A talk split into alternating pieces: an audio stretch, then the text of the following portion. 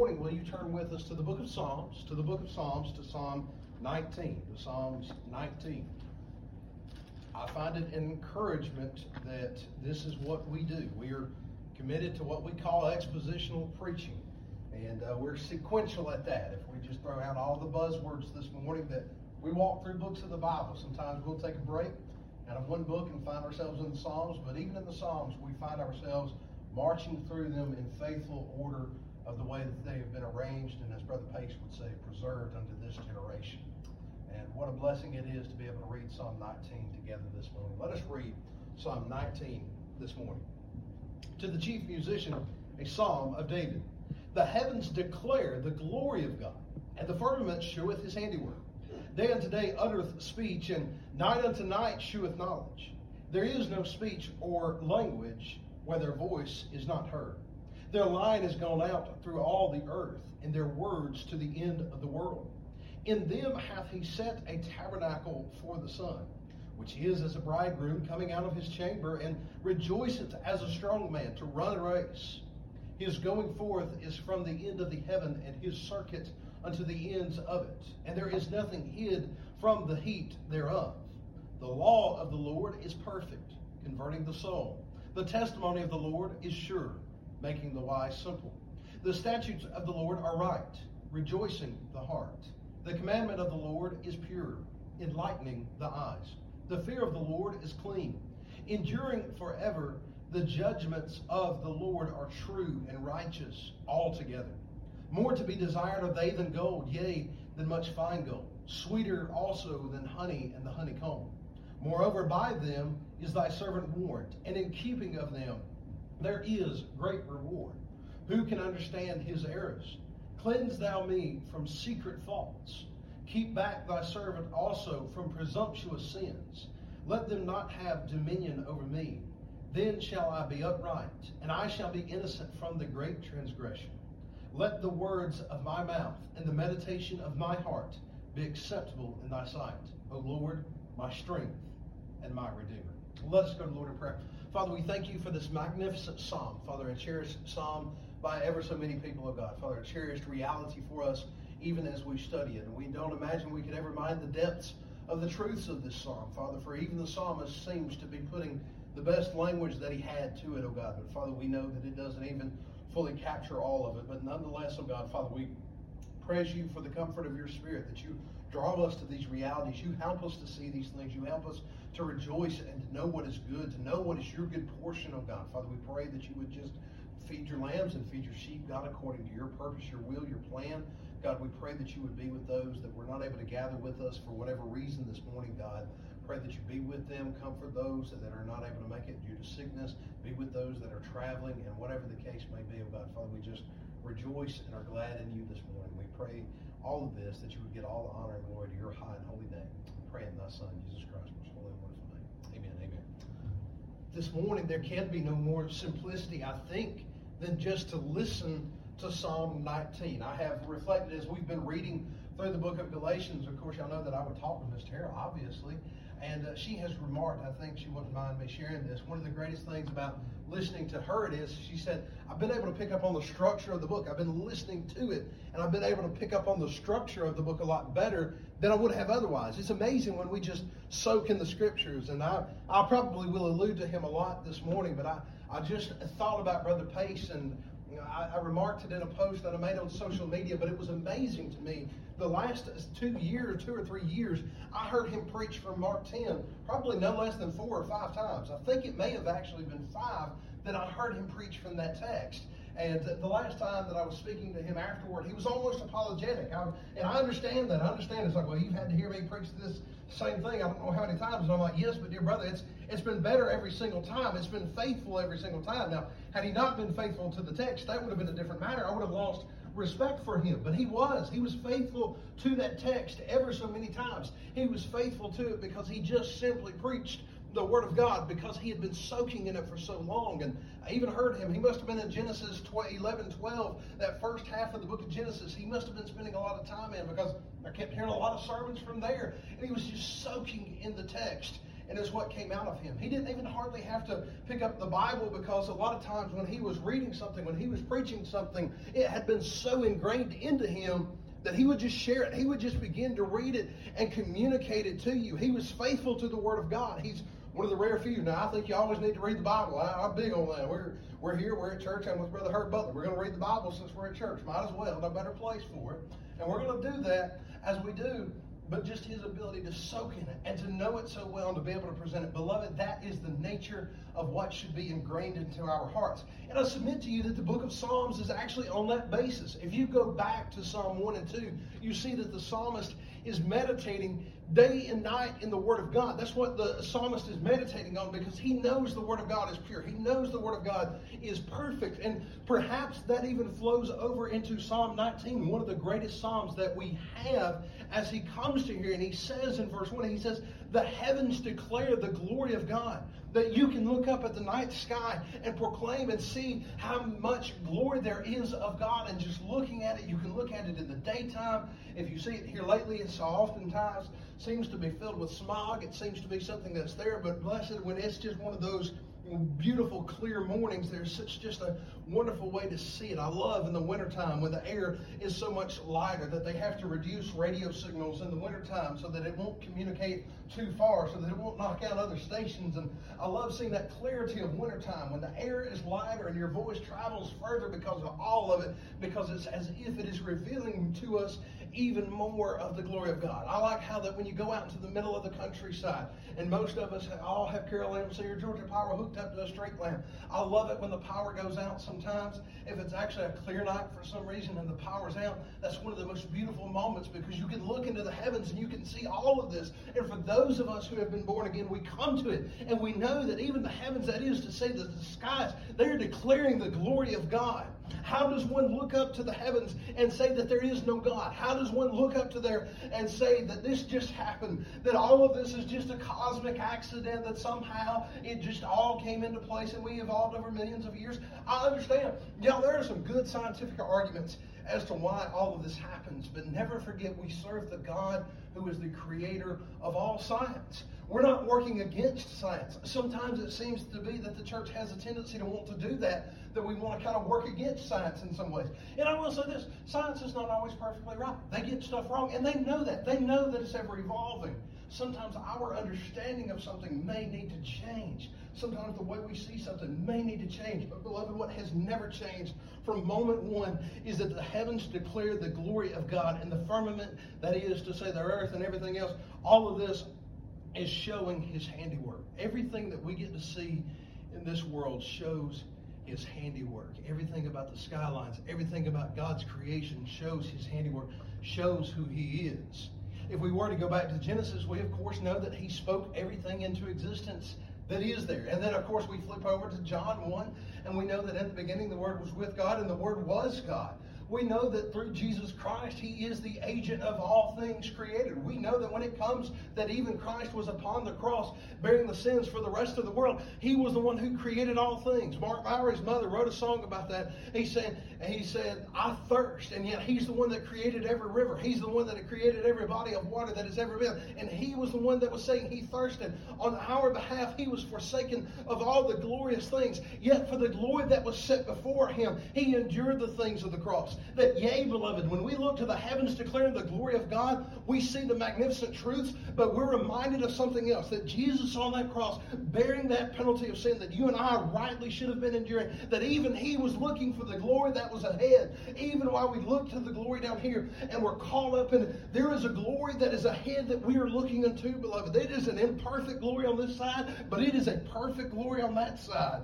Hallelujah, that we may be able to sing and proclaim him here. But Lord, Lord, what a wonderful thought that one day we shall get to be in eternity with him. One year we will get to spend all of our life in his very presence. That's the Christian life. Some people have remarked is to live as before the Spirit in all of your life. That's what we're looking at. Had we been on normal schedule, we would have been in Galatians chapter 5, studying a little bit about the work of the Spirit this morning. The Lord lined up things different. I don't know about y'all. I think I needed Psalm 19 before I could look again into Galatians chapter 5. I think I needed to see that it is a glorious thing just to look at what God has done, and there is an even greater glory that is to come. It says in verse 2, it says, Day unto day uttereth, the, uttereth speech, and night unto night sheweth knowledge. As we've already talked about, the glories of the day, the glories of the night, all of it ultimately is pointing to the Creator. To deny that there is a Creator is to deny something that is relevant in every human being there is. In most every young child, they understand there's a creator of some form. They would tell you there is something greater than themselves out there. But it seems to be as we are beaten with societal trends, as we are beaten with the knowledge of the age and the knowledge of all these different things and the wisdoms of the different ages, even as we have talked about, he's able to make the wise, he's able to make the wise simple, as he says later on. All of these different things in the rest of the world, we're beaten down to, and we're beaten down to trying to understand something that God doesn't exist because we can't understand Him how many people that I know in my life that when they don't understand something, they want to cut you off, they want to stop talking about it. I know so many people in my life that are that way. If they don't understand something, that's it. That's the end of the conversation. We stop right there. I'm not going to talk about it any further.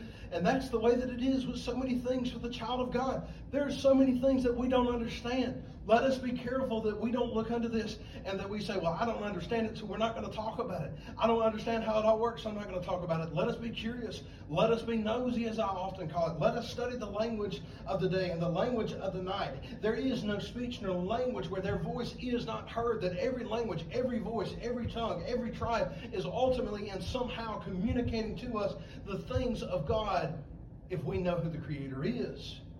If we do not know Him, it is no wonder that He is allowed us to be blinded. That we are blinded by the age of this, that we are blinded by the things of this age, that we are blinded by the things of the world. If we do not know who the Creator is, you can look up into the heavens and you can know that there is something glorious about it, but you are left with nothing but questions. But for those of us that have been born again, we have the blessed answers that it belongs to God. It says in verse 4 Their line has gone out through all the earth, and their words to the end of the world.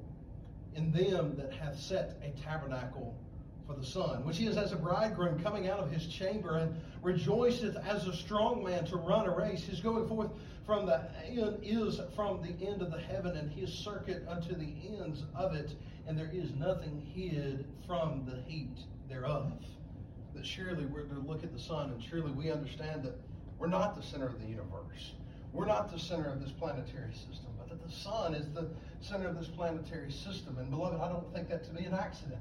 I think that to be one of the things that the heavens are declaring the glory of God. That God has set that we revolve around Him, that He has set the sun at the very center, so that yes, there was a day and age where many in the church would proclaim that no, the earth is the center of it. But yet it seems to be that even the glories of the Word of God are communicating to us something different. That yes, it is the sun that is the center. Yes, the sun seems to be driving so much, but beloved, even as much as it is talking about that physical star, as we know them to be that star in the sky, the sun as we know it that brings us our heat, which it's Georgia. It's August. We're not as thankful for that heat right now as we may be in some other months of the year. But all the same, it's doing its job. It's bringing forth crops. But we live in a broken and a fallen world. There's evidences of things in this world which should not be. There's evidences of science. They're trying to tell us, hey, there's some things going wrong. And for you and I as believers, we ought to be the first ones to say, yeah, we know.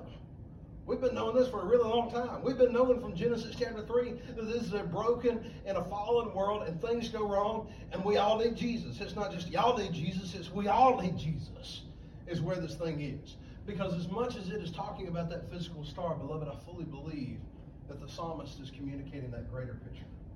It is ultimately about the son that is to come. It is ultimately about the son of David, the offspring of David that is to come, that also is the Son of God, that also is Jesus Christ, the only one who is able to save, the only one that is able to bring about every good thing that is in our lives to its perfect fruition. Without the Son, we die. Without the Son, I think it's something like we can live for seven minutes, and then all of a sudden, darkness will fill the entire earth. Without the Son of God in our lives, that's ultimately the way that it is. My brother loves this phrase, common grace. He'll talk to him loves talking about common grace, and I love that he loves talking about it because it is a common grace that we get to see the things of the glories of God. That somebody sitting in the United States, somebody sitting in the country of China, they'll wake up in the morning and they'll see the same sunset that I got to see. Oh, it'll be a different landscape, sure, but it'll be the same sunrise.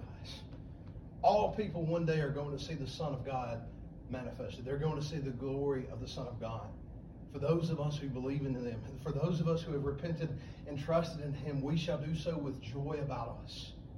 But for those that have never been born again, it will be judgment upon them. That did I not declare to you that I was greater? Did I not declare to you that every waking morning, did I not show you my glory? That Moses was asking for him to show him his glory. And has not God said every time that we get to see these wondrous things, there is my glory displayed if you will open your eyes and see it? Not see God is to close our eyes off from the rest of the world. That's just the physical things. That's just what God has spoken into existence. And yet in verse 7, he takes it and oddly enough, Paul seems to have been doing the same thing through the entire book of Galatians. He takes one account and he shows the other side of it. He shows one part of the story. He says, here's track A, but here's track B. Here's the side A of the cassette tape. Here's side B of the cassette tape. For those of you who, like me, had to grow up riding around with cassette tapes in your truck, I know I'm young, but I still grew up listening to them. I still grew up with them in the truck. In verse 7, this is where he begins this almost what I would almost call a diatribe of sorts. He says, The law of the Lord is perfect, converting the soul. The law of the Lord is perfect, converting the soul. And yet we've been the book of Galatians for quite some time. We're confronted with this that King David over here is saying the law of the Lord is perfect. And yes, I do believe that ultimately when King David is talking about the law of the Lord, he's ultimately talking about the word of the Lord in general, but surely he is specifically talking about the law, that there was nothing bad with the law. Sometimes we have this tendency, and if we're not careful, we'll misread the book of Galatians and think that the law was some terrible thing. But it seems to be that Paul is communicating it's all about how you are treating the law. It seems to be that the Galatians' hearts were far from this, that what the law of the Lord is perfect is doing, it is converting the soul. It's not just meant to make us look better than the next guy down the road. It's not to make me look better than my neighbor. And because I'm going to church and because so and so's not going to church, they're a bad person. Because I don't cut grass on Sunday, somebody else is cutting grass on Sunday, they're a bad person. Beloved, you don't know their story. You don't know what it's like now if they never go to church. Yeah, I'd say there's some things that we need to be concerned about, but that's that we need to be looking at their salvation. We need to be looking at their soul. We need to know that the perfect law of the Lord was ultimately about converting souls. Let us be careful that we don't become Pharisees and Sadducees and sects of our own, as we'll learn from the book of Galatians, just by saying, well, I'm a Baptist, well, I'm a Methodist, and of course we know there are 5,000 different types of Baptists even here in Haralson County, I think, because there's, I don't know how many of us here this morning, and that's how many different kinds of Baptists there probably are. Beloved, let us not make it about the wrong things. Let us make sure that we know that the law is perfect, converting the soul. The testimony of the Lord is sure, making the wise simple the wisest of this world.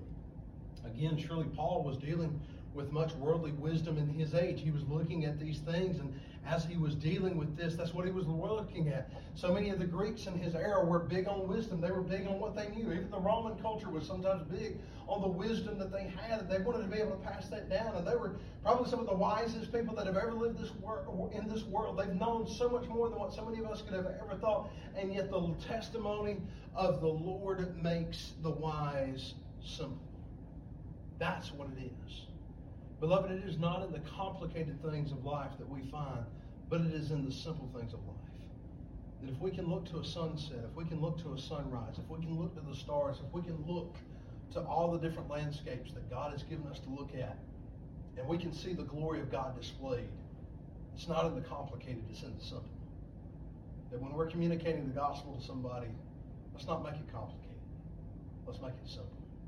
Let's make it that Brother Terry Pace, as good of a preacher as what he was, the best sermons were his most simple sermons. The best sermons I ever heard from him, he didn't have that many points. He'd have one or two, but he'd be telling you about Jesus. Every good and faithful pastor I've ever known in my life, they made it simple. You can't save yourself, but God will save you. And God will cause you to live for him. And God will cause you to be with him in eternity, where you'll be separated from God for all of eternity. It's like, wow. There's the whole message of the Bible. We often talk about the four points of the gospel, maybe I should have a better name for them, but beloved, when I say creation, fall, redemption, consummation, or something along those lines, sometimes I'll change up a couple of the words. All that's doing is trying to give you four points to hinge the whole Bible on. All that's doing is trying to give somebody else food for thought and try to understand it. I can't convert them. You can't convert them. We're not meant to convert souls. It's not our job. But it is our job to share with them the glorious things of God. It is our job to communicate these glorious things to them. It says, The statutes of the Lord are right. rejoicing in the heart that everything that God has caused before us, every statute of the Lord, every good thing of the Lord that He has put before us, that seems to be a rule, that seems to be a good common understanding of things, it causes rejoicing in the heart. The commandment of the Lord is pure, enlightening the eyes, that He brings to us light, never darkness. The Word of God will always enlighten our eyes, not confuse things, not make things more complicated. The fear of the Lord is clean. That'll scare a bunch of us to death because there is something in us we don't want to be afraid. And that's uh, hell. I understand that. There's something about us that fear means we might need to flee. Fear means that something greater than us might be there and we might need to flee from it because ultimately all fear that is separated from God is causing us. If I'm out in the wild and I see a grizzly bear coming toward me, there's going to be some fear. There's a reason that that fear is there. That is a beast that can take me down. That is something that can take my life. It may not take my life. It may just make it miserable by causing me much damage. Beloved, when we come to the Lord, we know that we're supposed to fear him. There is something about us. Somebody put it this way. I was listening to a sermon by Brother Steven Lawson, and he was communicating, I think, something MacArthur said. And somebody was telling MacArthur one time, he said, I was in this morning, I woke up and I was shaving, and I saw God. And he said, Did you keep shaving? I said, What do you mean? He said, Did you keep shaving? He said, Yes. And he said, You didn't see God. He said, If you had saw God, you couldn't keep shaving if you'd saw God in that moment, you would have been struck down. You would have been so afraid. And I thought about how true that that is. Beloved, I don't know about y'all, but the fear of the Lord is clean. I've known some times to where I've been fearful of the Lord.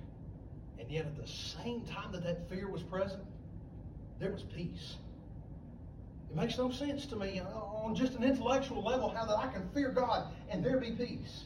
Because, beloved, if I'm looking at a grizzly bear, if I'm looking at a truck that one night we were traveling through a four-way stop, and I thought Miss Terry and I were about to see the end of something, when this car was coming toward us, and it looked like it might not stop, it looked like it might end us, there was a fear there, and there was no peace about that. And yet, when I fear God, there is peace.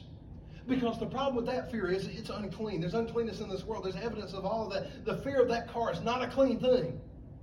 Because I need to be fearful of that in that moment. That is something that could hinder us. That's something that could harm us. But the thing about the fear of the Lord is those who do it rightly have nothing to fear. Those who do it rightly have nothing but fear but God Himself. The fear of the Lord is the beginning of wisdom. The fear of the Lord is the beginning of knowledge. That when we fear God, what He does is He brings peace into our lives. He's much greater than us. It should cause us to be a fearful thing. If you've ever seen God in the mirror while you were shaving, I guarantee you, you stopped. Because when He comes onto the scene, you have to stop all things. When God's forgiveness comes into the scene, when the presence of God enters in, it causes things to stop. Shed Road is a quiet church. Shed Road is not one to shout you down with amens. We're just not. It's just not who we are. I don't have a problem with that. I don't have a problem going into a congregation to where they shout amens every now and then. But you know what I love? Is when the presence of God seems the most real in a congregation, especially in the churches that love to amen you down and shout you down and all these other things.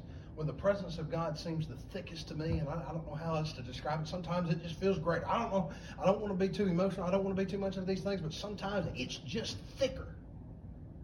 Everybody gets quiet. And that seems to be when the preacher can do the best preaching. Had to try. I Had to tell Mark Trowlers all the time.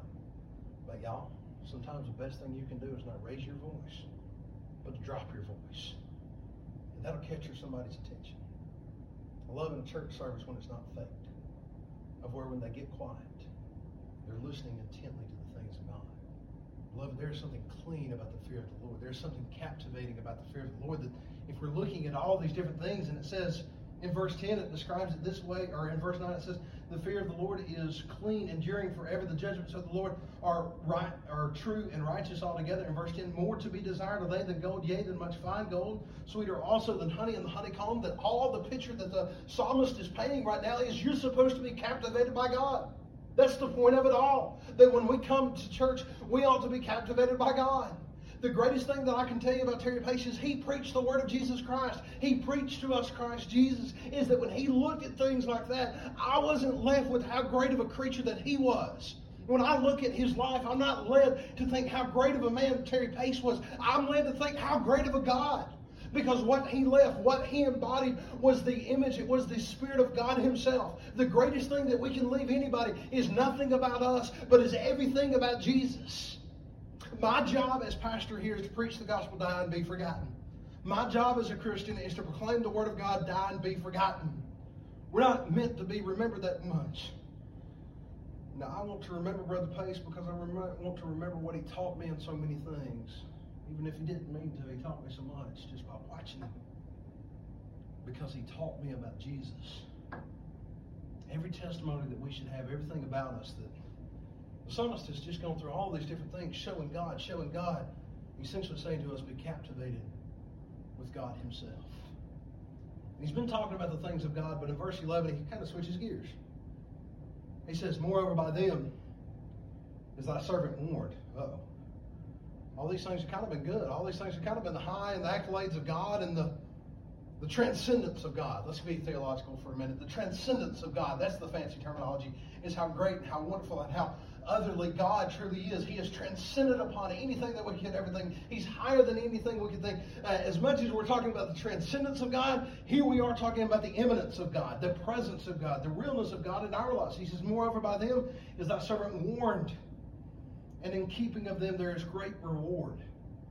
But beloved, if you want to know the rewards of God, I read something that the prosperity gospel is now taking a greater hold in many people ages 18 to 34 than what it has in previous generations. Five years ago, it was that's basically like 10% higher than what it was five years ago, the last time that they did this particular study.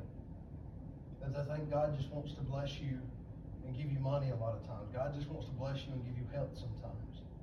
Beloved, do we see how that's counterintuitive to what the psalmist is saying? Now look, if God gives you money, be a good steward of it. Please be a good steward of it. I don't think that there is a problem with anybody that's got money. Now, there's a problem with richness. There's a problem for the rich man. It's harder for the rich man to enter the kingdom of heaven than it is for the for the camel to go through the eye of the needle, something that was just an impossibility that it is. But beloved, I've met a lot of people that didn't have a lot of money that were rich. A lot of people that didn't have money, but they were rich in the things of the world. They dwelt much in the world. They had a love of money. Even if they didn't have it, they had all these things wrong with them. It's not about whether you've got money, it's what you do with your money. It's not about what you've got all the time. It's not about the physical means that you've got. It's not about the wealth that you accumulate, the health that you accumulate. It's ultimately what you are doing with it. Because, beloved, as the psalmist is saying, if you're keeping these things, as he has just walked through, in them there is great reward. There's great reward to be had for living the Christian life. There's great reward to be had for what we don't do, but there is an even greater reward for us. And here I am just preaching the sermon for Galatians chapter 5, so y'all might get a repeat next week.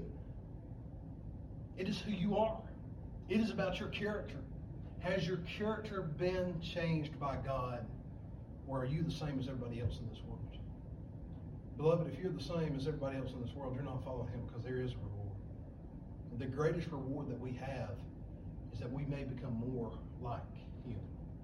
Verse 12 Who can understand His errors? Cleanse thou me from secret faults. How that the king, how that the psalmist, King David, wants nothing between him, but even the secret faults that maybe nobody else knows about but King David. We have enough of the recorded faults of King David for me to know that there was more in King David's life. If I know so many of the secret things of, or so many of the things of King David, the public things of him, I know there's private things I don't know about him. And he wants even the secret faults to come before God so that he may be cleansed. He says, Keep back thy servant also from presumptuous sins. Let them not have dominion over me. Then shall I be upright and I shall be innocent from the great transgression. It's interesting in the United States, our laws are set up in such a way to where a jury will go out and pronounce somebody not guilty. That's the claim that is made. We're a country that has a pronouncement of not guilty. Not that they are innocent, but that they are not guilty. It's actually a lower standard. There are some countries in this world that have a presumption of not innocence, that what the, what the jury declares is they are innocent. It's a higher presumption upon them to say that they're innocent versus they're not guilty. Some of us, well, some of y'all, I lived through it. I don't remember it. I've just watched it on TV. I watched documentaries about it. Some of y'all remember a big trial from the 1990s that I'm not going to say the name of. Some of y'all remember this big trial that was all over social media. It was all over these different things and somehow as guilty as we all knew him to be, as everybody in the world just knew that he was guilty of this, and I don't know, I wasn't on the jury, I wasn't there, I don't know if he was actually guilty or not, but it sure did look like he was guilty. And yet the jury come back with a verdict of not guilty. The jury did not say that he was innocent. They couldn't say that he was innocent. Surely there were plenty of faults, but they could not declare him to be innocent. They could only say not guilty. But beloved, what God and God alone is ultimately able to say about us is declare us innocent. But that if you were sitting there and you were honest with yourself, you know you are not innocent. You know that there is nothing about you that is innocent right now. You know that there is nothing about you in your life that has hardly ever been innocent in your life. We talk about the innocence of a little child. Beloved, I've seen young little children do terrible things and then laugh about it. Something about us, even at the youngest of ages, they know that something's wrong and they do it and laugh about it. It's amazing. You don't have to teach them to do wrong, they'll figure it out on their own. You don't have to teach a child bad, they figure it out real quick like. And they'll probably laugh about it. They might be presumptuous about it. Beloved, some of us are presumptuous in our sins. We let the secret sins go, go along and not confess them, so that before long they become presumptuous sins. Beloved, it all needs to be dealt with. The declaration that needs to be given unto us is innocency. And we can't declare it about ourselves, but Jesus alone has made it possible that we might be declared innocent. That it is whether his blood has been applied to us It's whether the life, the perfect life that he lived, the perfect blood that he had, whether that's been applied to us in our generation, in our moment, in our time. Beloved, I've messed up more times than I can count. This week, this morning, I can think about stuff that I just didn't trust in God. It might have not been this egregious sin over here, but moments that I just didn't trust in God this morning.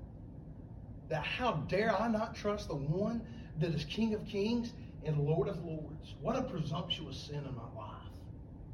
Keep back thy servant from presumptuous sins. Let them not have dominion over me. Let them not reign over me. Then shall I be upright, and I shall be innocent from the great transgression, from that final sin.